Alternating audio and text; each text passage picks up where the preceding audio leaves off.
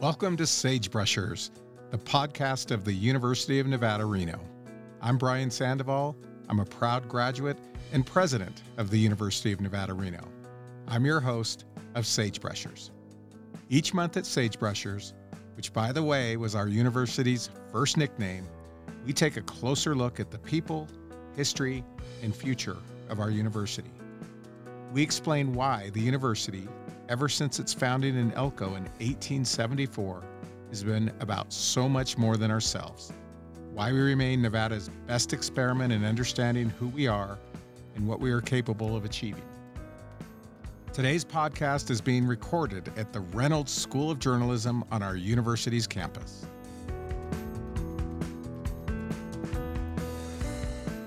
In the second episode of Sagebrushers, we are so happy to welcome Dr. Manos Maragakis, Dean of the College of Engineering.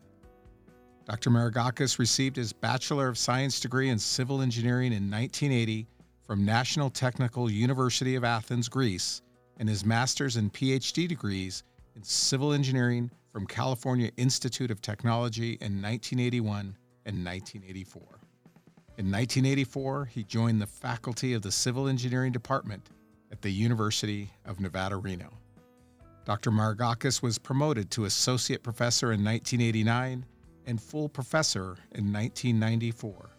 He chaired the Civil and Environmental Engineering Department from 1994 until 2008 and was appointed as Dean of the College in 2009.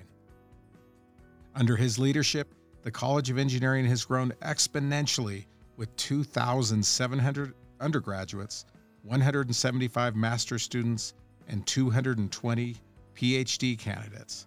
It has over 110 academic faculty, close to $20 million of annual research productivity, and extensive engagement with industry and the community. This June, Dr. Maragakis will step down from his role as dean to once again serve as a professor in the college. So we thought it would be an excellent opportunity to chat with him as he serves his last few months as Dean. Welcome, Dr. Maragakis. Thank you, President Sandoval. Thank you for the great opportunity to be here with you today. Oh, I'm so pleased and honored that you're here. Um, and may I call you Manos? Of course, absolutely. Yeah, I think that'll go. Uh, we've known each other for a very long time, and and you know, I am so grateful for your service to this university. And you know, with nearly 40 years of experiences here at the University of Nevada, Reno, and I must say, you started your career as a faculty member when I was still a student here Absolutely. at the university. Uh, but I know you have some very interesting stories to share. So, what have been some of your favorite moments since your during your experience at the university? Oh, with a service of 38 years, you're starting with a very hard question. Um, as you say, there were many moments. So let me think a little bit um, loudly as I try to narrow down to one. First of all, all the opportunities to announced to many colleagues uh, that they got uh, tenure and promoted were very exciting moments because I could see uh, the feelings of excitement, accomplishment, and relief uh, uh, when these announcements were made. Uh, back in 2007, um, I was notified by the National Science Foundation that I won a Grand Challenge Award. At that time, it was the biggest um, single award from NSF among every, any faculty in the university and I do not know if it is still today, but it is a very sizable uh, grant. And it was a very competitive multi year effort uh, in which I had to lead a team of many universities and industry. And the moment this was announced, it was a unique feeling uh, of uh, accomplishment and pride for the team, but also for myself. But if I have to narrow down to one, uh, it was the groundbreaking on the new engineering building, and I think you participated there as governor at that time. Uh, it is the time that I saw the uh, excavators and the workers in their vests and, and helmets, and then I had to make the announcement, and it is the time that I realized that this project is finally going to happen. And the only thing I had to do for the next year was drive by and enjoying the process. Uh, so that is a moment that um, I will always uh, remember. No, and that was a remarkable moment. And I want to go back because you talked about your years of experience here on campus, and when you finished your um, your experiences at your other institutions, you probably had a lot of choices uh, for universities where you could come teach. What made you decide on the University of Nevada, Reno? Oh, well, um, I have to say that uh, I was uh, prepared to move back to Greece back then. And uh, it was um, in April of 84 that I went to my advisor at Caltech, uh, which was a, very premium university, uh, to tell uh, him that while I was writing my thesis, I wouldn't, matter, I wouldn't mind teaching somewhere to see how it is. And then he said, all positions are filled, but there is a university in which there is a faculty member that is doing um, very good work in, in, in your area of earthquake engineering on bridges. And it was my colleague and mentor, uh, Professor Bruce Douglas. And that's what brought me here. No, and you mentioned earthquake, and we're proud to have and host one of the greatest earthquake labs in the world. Uh, will you talk a little bit of how that was established and where we are now? Oh, yes. And this is the reason why I stayed here and why I passed on other opportunities in other universities in the meantime. Uh, so uh, there was a Loma Prieta earthquake back in 1989. And then we got, uh, with, um, with the help of Senator Reid at that time, uh, uh, money to build shake tables. this was very unique equipment back then. And this was the beginning. we developed a strategic plan. we hired people from other brand name universities. So we created a culture of excellence and then, as uh, the opportunities proceeded, we readjusted our strategic plan uh, to bring the right people to take us to the next level. So we expanded the structures lab, uh, and then we got the opportunity to become part of what was at that time uh, NEES, uh, special program network for premium earthquake facilities around the country. Uh, and we hired Professor Ian Buckle at that time, who helped us go to that next level. And in the process, uh, we hired many PhD students, new faculty. Uh, the uh, level of grants increased tremendously.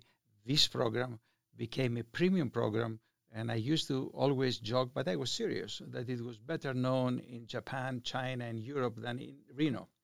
Uh, and throughout this experience, and I was very fortunate to be leading the civil and environmental engineering department at that point, and work with my colleagues on this, I really developed an expertise, if you wish, of how to take a place from a very modest start and bring it up. Uh, and it was a very unique experience. No, and the lab is fascinating, and I've had the opportunity to view one of the experiments there. But essentially, you can replicate an earthquake and its effect on a building or bridge as it would occur anywhere in the world, correct? Yes. Uh, the lab has two very unique features. First of all, you can do what we call very large scale experiments. Um, there was a point where we put a bridge and we put five trucks on the bridge and shook the bridge. Uh, you couldn't do that in any other lab in the world. The experiment that you just um, uh, uh, witnessed back then was the one in the Grand Challenge project that I referred before.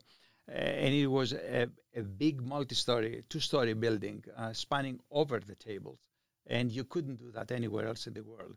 And of course, uh, you could replicate not only big scale, uh, because think about a smaller table in which you can do a very small scale experiment, but then if you do small scale experiment, you have very hard time interpreting the real, the results in the real world. Here you can test the real world, and you can replicate many uh, earthquakes very very faithfully. Now I'm going to go on to another subject. Um, uh, your your passion and love for this university is is very clear, and you've done so much. But I think one of the greatest compliments to a university is somebody who has their own children attend the university. So, I uh, want to talk a little bit about your family and your children's experience here on campus. Oh yes. Uh, first of all, uh, one, two of them, one of them, the older one, uh, graduated from business and civil engineering. Uh, my other son uh, from got um, BS, masters, and PhD from psychology, which at that time was in liberal arts, and my younger one, the daughter, got a bachelor's and master's degree from civil engineering and first of all, the fact that they were here it shows my confidence uh, in the quality uh, of our university, not only engineering, but uh, other colleges as well. Uh, and I have to say, the outcome was great. they are professionals and they are doing very well, and I'm very proud of them, and I'm very proud of the education, the quality of education they received here. Uh, these were fun moments, I have to say. Uh, of course, uh, you had to walk the fine line between a fa- being a faculty and um, an administrator and a father at the same time. And my kids will tell you that I was very uh, stressed and strict about uh, making these differentiations all the time. My daughter would tell you that it was very hard to be the dean's daughter. Uh, however, leaving these um, uh, small difficulties aside, uh, it was very unique to see them around campus with other students, visit my office, go lunch with them. And of course, it was very unique and very rewarding to be in their graduation ceremonies. I had the opportunity to give the degrees to two of them. Who the other one, my colleagues in liberal arts were very uh, generous to let me do that. Uh, and this was a very unique opportunity that I always uh, I, I, feel very grateful and blessed to uh, to have experienced that. Yeah, what a proud moment. So you've held these leadership roles in the College of Engineering and have been dean since 2008. I, I so wanted to ask, do you miss being in the classroom? Yes, uh, of course I miss. Uh, teaching and doing research is why all of us are here to start with. That's uh, we, we, are professors. Uh, to me, administration is something else. We are professors. Um, but uh, and I continue teaching uh, throughout my chairship of the department uh, at a reduced load. Um, however, when I became dean, it was very impractical. So it was a natural evolution to um, not teach in the classroom anymore. Uh, but I do, did gain lots of experience by teaching many classes when I was teaching and I use this experience in order to do to take initiatives on the teaching part of our program. So, uh, but yes, I do miss teaching, uh, and it was big fun for me when I was in the classroom. Now, you mentioned uh, when I asked you about your proudest moments, the construction of the new engineering building. If you'd go into a little more detail, and I think it's important for our listeners to know, you know, the what it meant to get that new building, where we were, and where this new building will take us. Yes. Well, um, it was uh, always uh, engineering, first related directly to technology, and always technology uh, was related to economic development, but it became very obvious, especially for Northern Nevada. Uh, during the last economic crisis, that uh, technology had to drive the new economic development of the state, and you as governor there then put a plan which was right on. Uh, and if engineering was to meet the demand uh, that these new economic opportunities presented the state, we needed to expand, and to expand, we needed a new building. Uh, so this was um, a project for me that I started uh, the day one I became dean, uh, and it was much needed. Uh, many other states, there was a time where two new engineering buildings were announced per month across the United States. So many other states uh, uh, followed up on this. Uh, and today, this building has happened, and it presents the absolutely needed infrastructure in order to take the College of Engineering and the university to the next step, uh, not only academically, but also in terms of diversifying the economy of the state and contributing to the economic development not only of the state but also the nation. You couldn't do this, you couldn't position this college and this university uh, like this without this new building. And let's talk about some of the students that are coming out of the College of Engineering. What are they doing? I mean, what are they capable of? I know I'm so proud of them. Absolutely. Uh, I was driven by uh, a strategic uh, initiative which I called We Want to Offer Our Students a Globally Competitive Engineering and Computer Science Education. Uh, I want them, after they graduate, to be able to compete with anyone, anywhere. Now, many of them stayed in the United States, of course. But there are many others who come to the United States and have graduated from very premium international universities. So, to me, the competition is global. Well, I can tell you that uh, our students uh, over 90% find uh, placement in what they want to do, whether it is continuing with their graduate studies or being employed within um, uh, six months of graduation. And many of them have multiple offers from many companies. We run two engineering fairs, and there are 75 companies that come here to recruit our students. To give you uh, an idea, when we started this program in 2012, we had 19 companies coming. So the word is out that we are a premium program, and they, uh, the, the industry realizes that, and they come for our students. Well, let's move on to another subject, and I understand that um, throughout your life you've been a runner and you've run marathons, and uh, I'd love to hear a little bit more about that, Manos. Oh, these were the good years. Um, um, and I wish I had not overdone it to hurt myself and not be able to sustain it. Uh, but uh, I consider this, believe it or not, the fact that I have run five marathons, a triathlon, many 5K races, but the marathon, I consider this to be a bigger accomplishment than uh, earning a PhD from Caltech. Uh, it's not only physical, it's a mental discipline that you need to have. Uh, and if I was, um, if I could um, maintain myself at a normal pace, not being addicted to it, and not going and running uh, 10 miles a day and swimming a mile a day and running 30 miles a day or biking 30 miles a day, you cannot sustain that. But if I was not to do that, I think I would have run many more marathons. But I did five, and it was a great period of my life. What was your favorite? Oh, uh, my fastest uh, was uh, California International uh, in which I did three hours and 30 minutes. Back then, the qualifying for Boston was three hours and 20 minutes. So I missed it for 10 minutes. Uh, and if I had disciplined myself, I would have made it. But when I started running, I thought that um, uh, I was going to hit a sub three hour marathon, which was not realistic. And you hit the wall in 20 miles, and I did hit the wall. Uh, so this was the fastest, but the most fascinating was the first one in Los Angeles. San Francisco was also a great marathon. That's amazing accomplishment. So, is there anything else that you'd like to share with us about your experience here at the university and as a member of the Wolfpack family? Yes. Well, look, I have been here for 38 years. I love this place.